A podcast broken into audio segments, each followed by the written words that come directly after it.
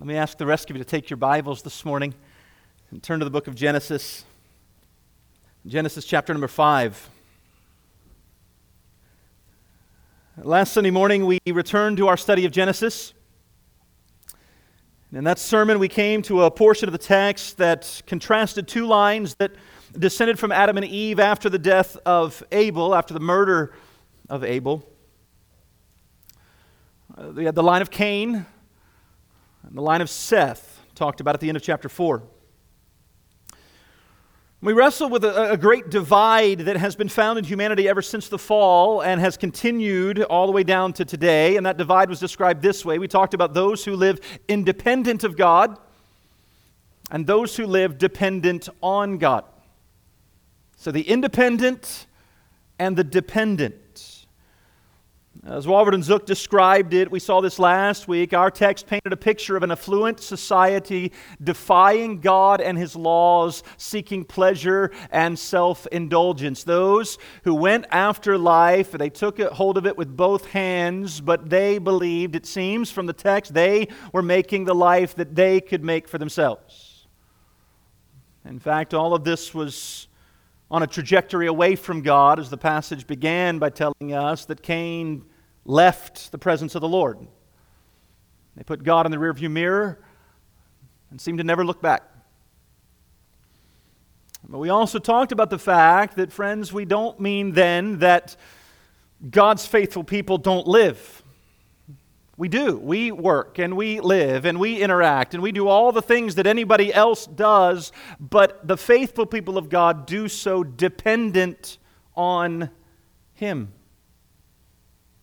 We work as unto the Lord and not unto men. We do what we've been given to do. We live the life we've been given to live, dependent on God and for His glory. Today we turn the page and we begin our study of the next section of the book of Genesis. And, and hopefully you remember that this book is broken down by Moses into 11 different sections. We talked about this at the beginning of our study here. Just remember how it works as you think about this. We had the prologue in chapters 1 and 2, and then the history of heaven and earth in chapters 2 through 4, and then the family history of Adam, and the family history of Noah, and the family history of Noah's sons, and the family history of Shem, and the family history of Terah, and so on. This continues through the book of Genesis. This is a, is a book that's intended to communicate some things as it r- records a line of people. It tells the story of a, of a family. And each of the sections, from the, uh, except for the prologue, is set off with a version of the same phrase. We told you this before. It's something to the effect of, These are the generations of.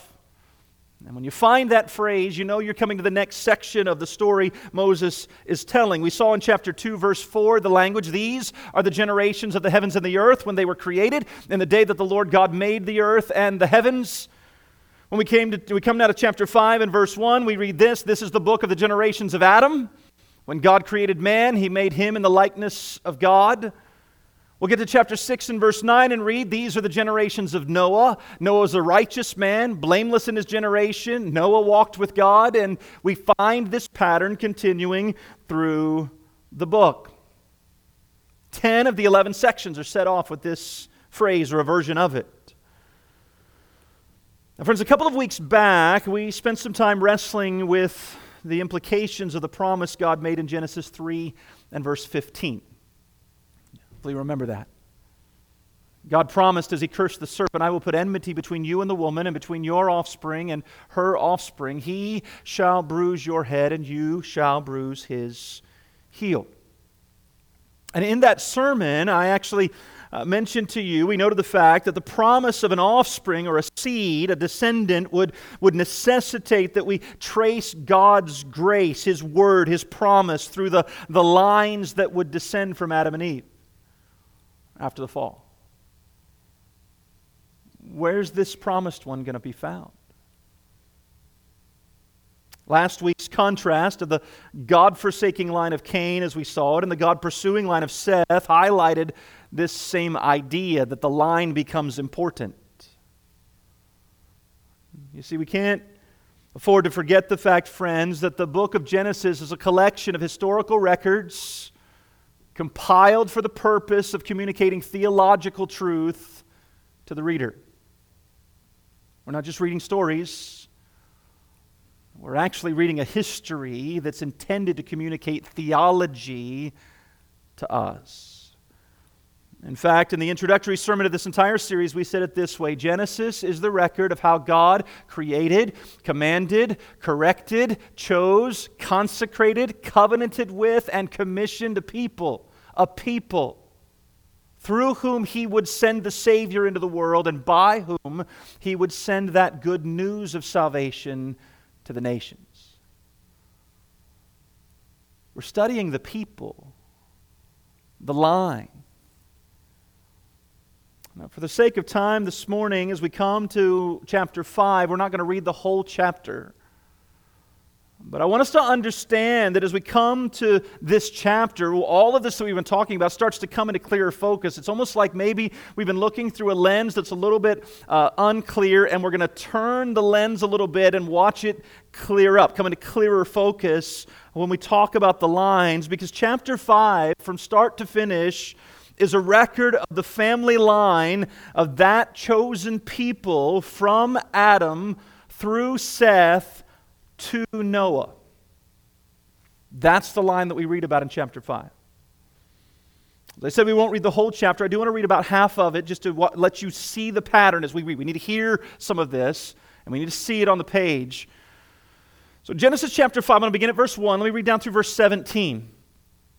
And we're just going to see here what we find and how it's laid out in the chapter. We read this. This is the book of the generations of Adam when he was crea- when God created man. He made him in the likeness of God. Male and female he created them and he blessed them and named them man when they were created. When Adam had lived 130 years, he fathered a son in his own likeness, after his image, and named him Seth. The days of Adam after he fathered Seth were 800 years, and he had other sons and daughters. Thus, all the days of, that Adam lived were 930 years, and he died. When Seth had lived 105 years, he fathered Enosh. Seth lived after he fathered Enosh 807 years and had other sons and daughters. Thus, all the days that Seth, uh, of Seth were 912 years, and he died.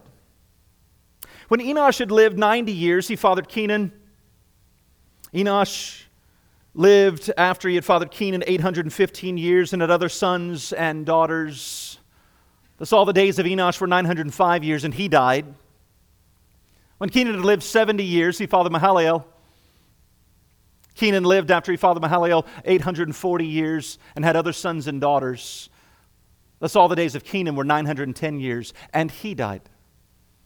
When Mahalalel had lived 65 years, he fathered Jared. Mahalalel lived after he fathered Jared 830 years and had other sons and daughters. Thus, all the days of Mahalalel were 895 years, and he died. This continues. There's a slight variation in a couple of places, but this is the pattern of the chapter. And as we noted last time, many read a text like this one, and what they see simply is a genealogy. It's, it's someone was born, had kids, lived, and died. Someone was born, had kids, lived, and died. Someone was born, had kids, lived, and died. We see this genealogy. It seems to be a record of lives lived. But, friends, I believe that there's more to glean here. So, what I want to do this morning is spend our time considering a couple of big ideas before we go to the supper. We're not going to take a lot of time because we want to have time for the Lord's Supper this morning. But I think to prepare our hearts for the supper, it's worth considering what we find in this chapter. Two big ideas I want you to consider with me are these. First of all, I want you to see the consequence of sin, the consequence of sin. And secondly, I want you to see God's grace to the undeserving. God's grace to the undeserving. So let's go ahead and dive right in and consider then the consequence of sin.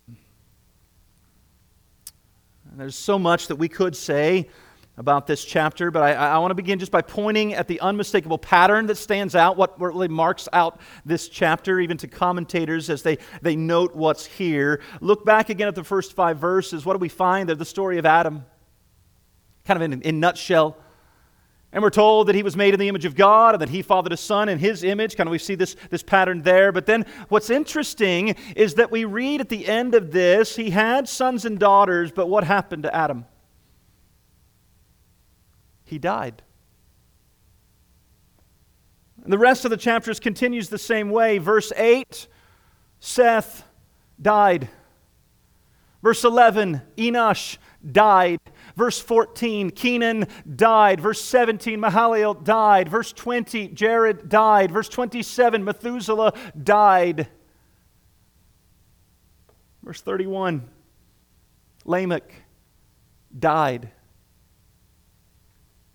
As the pattern is so pronounced that one commentator wrote this about this passage the predominant theme of the chapter is death. So you think this is the story of lives. This is the record of death. God kept his word. Don't forget that back in chapter 2, God had promised that if Adam and Eve sinned, they would die.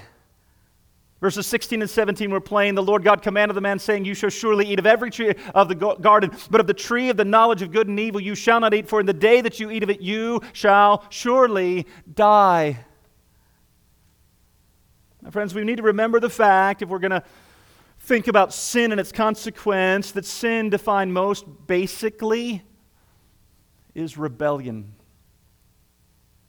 Sin is rebellion. John, when defining sin in his first epistle, 1 John chapter 3 and verse 4, simply said it this way sin is lawlessness. Your Creator gives you a law, He gives you a commandment, and you say no. I won't do what God commands. I'll do what I please. I'll do what I want. I'll do what I wish. I'll do what I dream. I'll do what I long for. Not what He says. That's sin rebellion against the authority of our Maker. In other words, we could say it this way sin is choosing to go my own way and do my own thing rather than submit to the authority and command of my Creator. In essence, that is what sin is. And what did God say? In the day you tell me no, you'll die. The New Testament, the Apostle Paul summarized all of that truth theologically simply this way the wages of sin is death. And as we've noted before, on the day that Adam and Eve sinned, they were separated from their God and from the source that would have kept giving them life. So we know that they died spiritually on the day that they sinned. God said, Lest they reach out and with their hand take of the tree of life and live forever. I'm going to send them out of the garden. And he put a cherubim there with a flaming sword turning every way to guard them uh, the way to the tree of life. No, you're not going to come and live forever. I told you you're going to die. And what's interesting about our text for this morning is that not only was there a, a spiritual death, but physical death was one of the consequences of sin as well. Eventually, Adam died physically as well. Acknowledging the so- sobering reality of death, Job once said quite simply about life this Man who is born of a woman is few of days and full of trouble.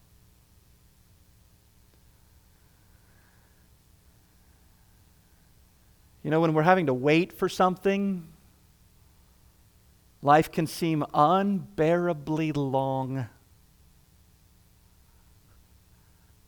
but you blink and it's over.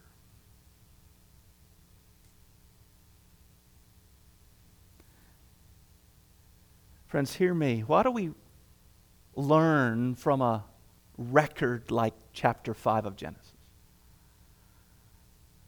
We are reminded of the fact that human beings are sinners. And our sin has serious, sobering consequences.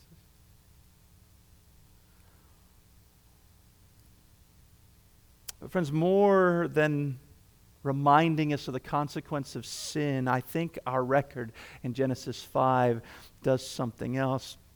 As I said, we see the consequence of sin, but I want you to see, secondly, this morning, this God's grace to the undeserving.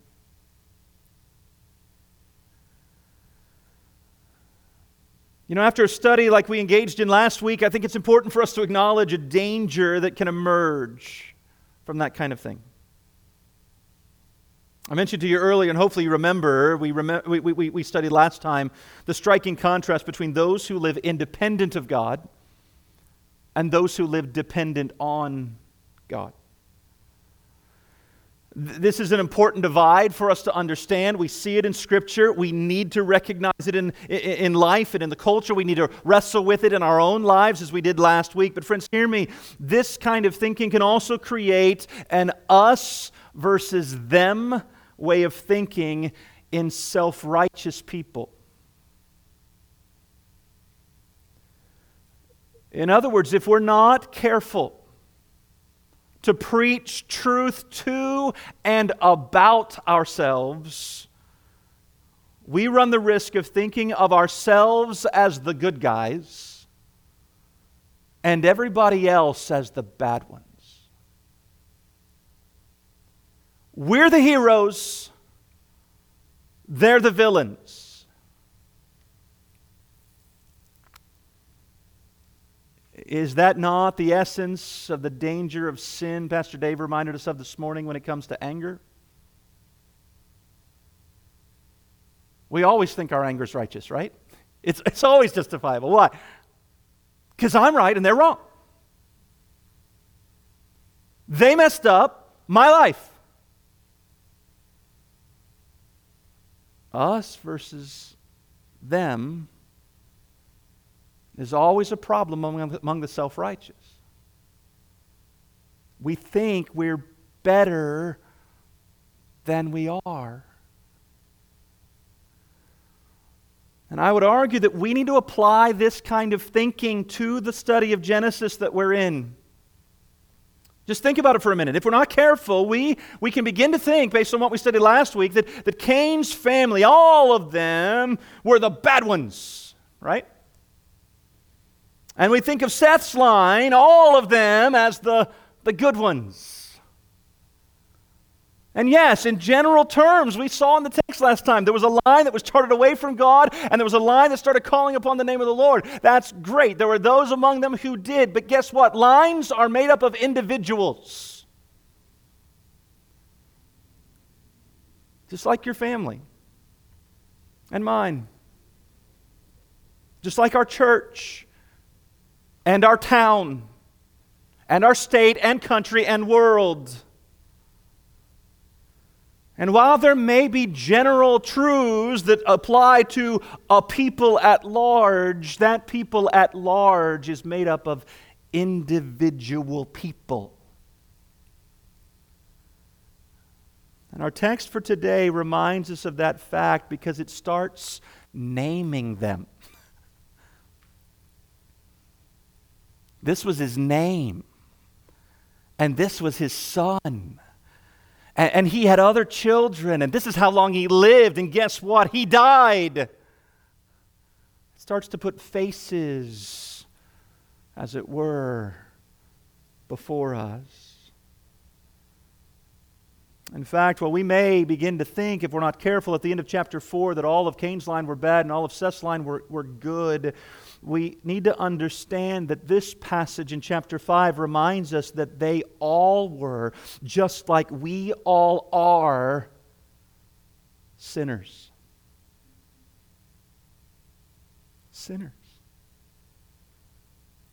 In other, in other words, they all deserved God's just and righteous wrath. You see, that reality is why the text keeps telling us they died. They died.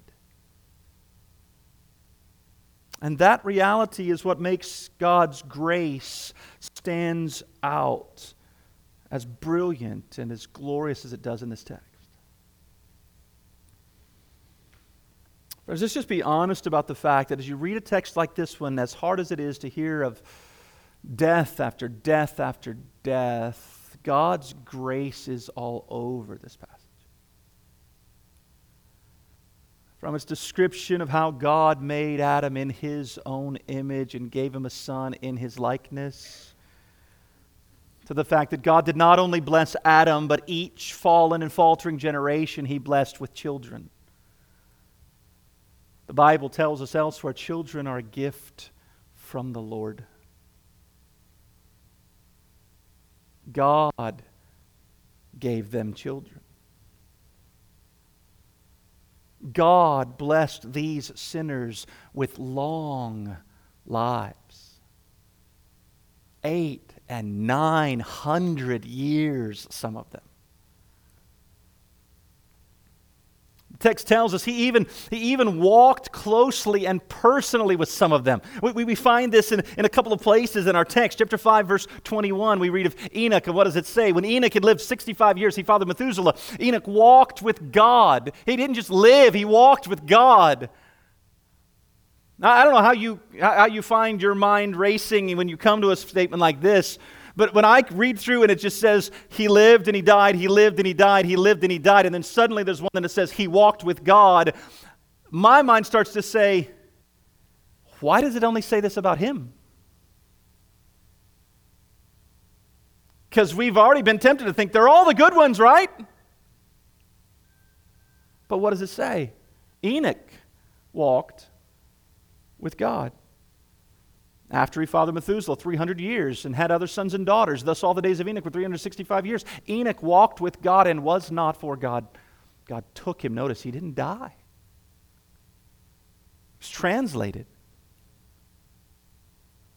The writer of Hebrews was actually inspired to take up Enoch's story in his New Testament sermon written down in Hebrews chapter 11, verse number 5. By faith, Enoch was taken up so that he should not see death, and he was not found because God had taken him. Now, before he was taken, he was commended as having pleased God.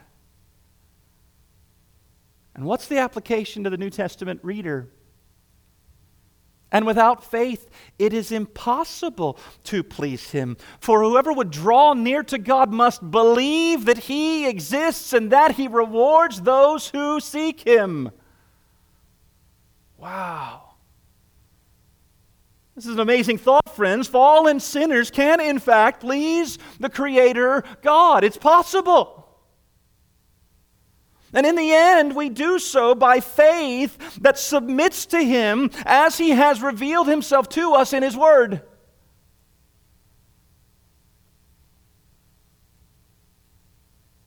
Oh, we wish, I wish we knew more of the stories of these other family members. I wish we knew more about Enoch's story.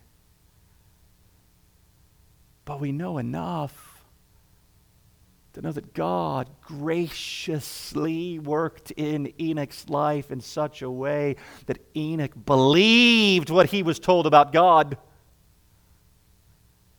And he sought to know him and respond rightly to him and not just live, but walk with God. Oh, when we say some are independent of and some are dependent on, we're talking about dependence that actually walks with God, not just has his name on some pictures on the walls in our house, or has his books stacked up on our coffee tables and bookshelves, or happen to sit in his room once a week or twice a week the way we tend to think, you know, what makes us God's people is the, is the people we hang out with and the room we sit in and the book we carry.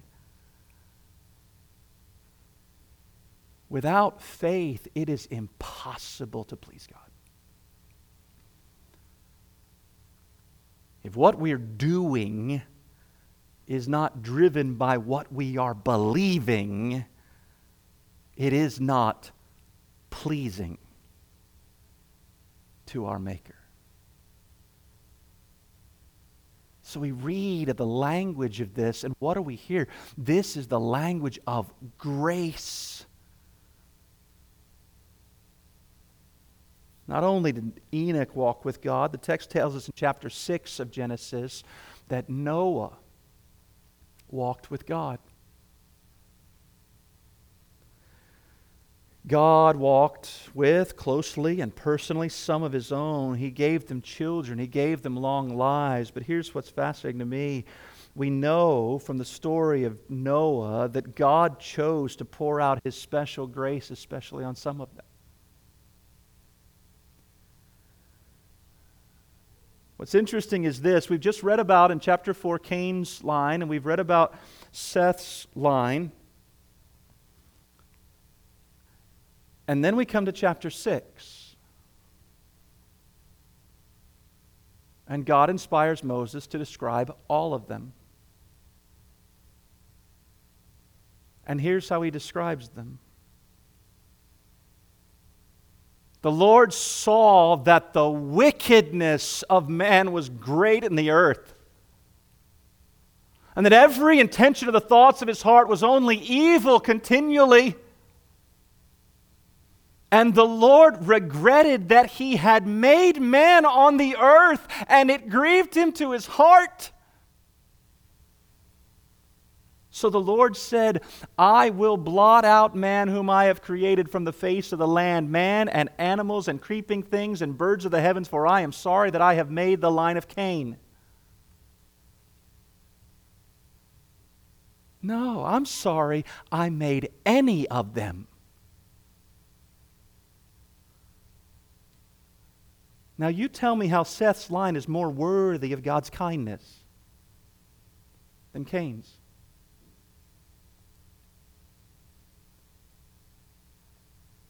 This isn't about worthiness. This is about grace. Unmerited kindness. Because in the very next verse we read, But Noah found favor. It does not say, Now Noah was found meriting. Now Noah was found good enough. Noah found grace, favor in the eyes of the Lord. This is amazing. The New Testament is absolutely clear that grace means unmerited favor, undeserved kindness. And the Old Testament concept is not much different here in this portion of the Old Testament. The, the concept is similar. You see, the word favor or grace means kindness, and, and the term is a subjective one. It, it means this that the kindness or the favor is completely dependent upon the subjective decision of the giver of the kindness, the giver of the grace. It's not kindness that was merited, it's kindness that wasn't. It's, it's kindness that is given at the, at the choice of the giver. See, here's the problem some of us have gotten over grace. We were sinners and now we're good enough. Because we came to church this morning. and we came early, right? Nine o'clock is our service, right? We, we, we, we rose early. I mean, that, that's got to be good for some brownie points. And, and, and maybe I talked to somebody about Jesus this week. Maybe I gave a little more money in the offering. Maybe I dressed up today, right? I was a sinner, now I'm good enough. So, what God gives me is actually what I merit. No. This isn't about deserving kindness.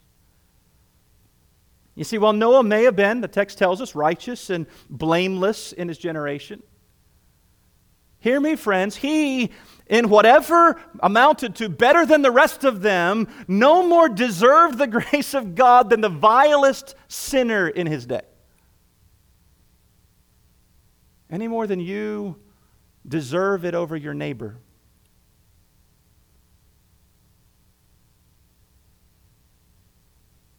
Grace is just that it's grace. So we need to ask a question What is this teaching us about our God? Because at the end of the day, we read texts like these and we think that chapter 5 is about Adam, it's about Enosh, it's about Mahalalel, it's about Enoch, it's about Methuselah. Friends, hear me. Chapter 5 is about God. You see, our God is a God of loving kindness, a God of care, a God of favor, who bestows His amazing grace on whomever He will, not because they are deserving, but because of His care, His kindness, His mercy, His grace, His character. Oh, my friends, this is comforting when you think about it because you and I can come on a morning like this thinking we had a pretty good week, therefore, we deserve His blessing on a day like today. Can we remember something? Paul said this For by grace you have been saved through faith and this is not your own doing. It is the gift of God, not a result of works, so that no one may boast. And here's what concerns me about what creeps into the fallen heart that's in so many who would say we're dependent upon Christ Jesus, and yet we kind of come to think we're doing pretty good. we needed grace. Now, God, just give me your blessing because I'm, I'm on your team now. Like, I, I'm, I'm doing well. I mean, you, you should be happy to have me. We would never be so crass. But here's what concerns me it's very possible that we're about to come to a table to celebrate something that you don't celebrate much anymore because honestly, grace isn't amazing to you anymore. It doesn't excite you, it doesn't move you because at the end of the day, oh, Sunday morning, we do this and we go on, right? No. Friends, you and I do not deserve the least of the kindnesses of God. And yet, He richly, bountifully, amazingly blesses us with grace upon grace upon grace upon grace, like the waves of the sea, one on another, on another, on another, on another. Friends, hear me. God did not save Noah from the outpouring of wrath and the flood because Noah was anything special or therefore deserving of it.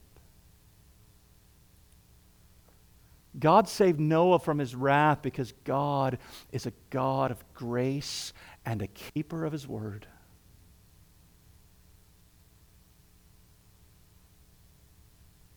What does that mean for us? Friends, God will not save you because you have impressed him with your goodness and are therefore deserving. God will save you because he loves to save. And he cares for you. And he is a God of grace.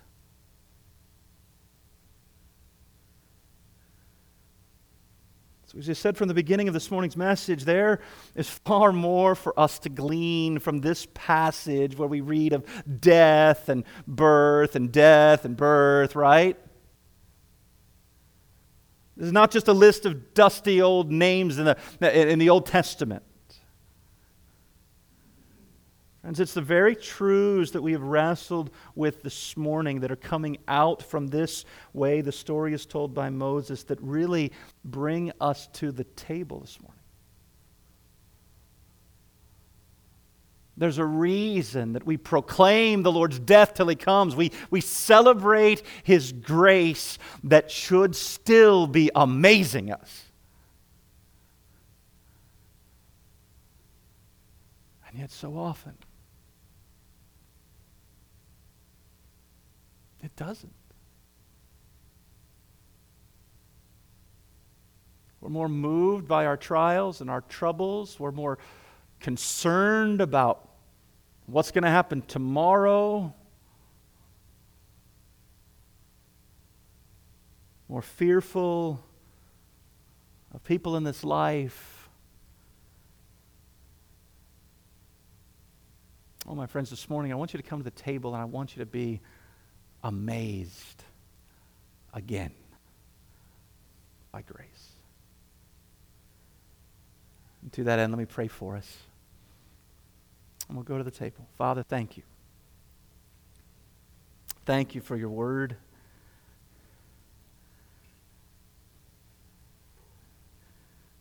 We read the description of what you said about all of these, how you regretted that you had even made man on the earth. And yet, as a keeper of your word and of your promise, and as a gracious God, you, you gave favor. Father, I pray that you would cause us to understand that our grace, the grace that you give to us, is ours in Christ, the only one who has merited any good.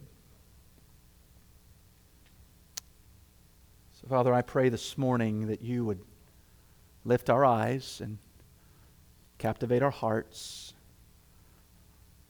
and that you would help us to go from here understanding with greater clarity what is true because of Jesus.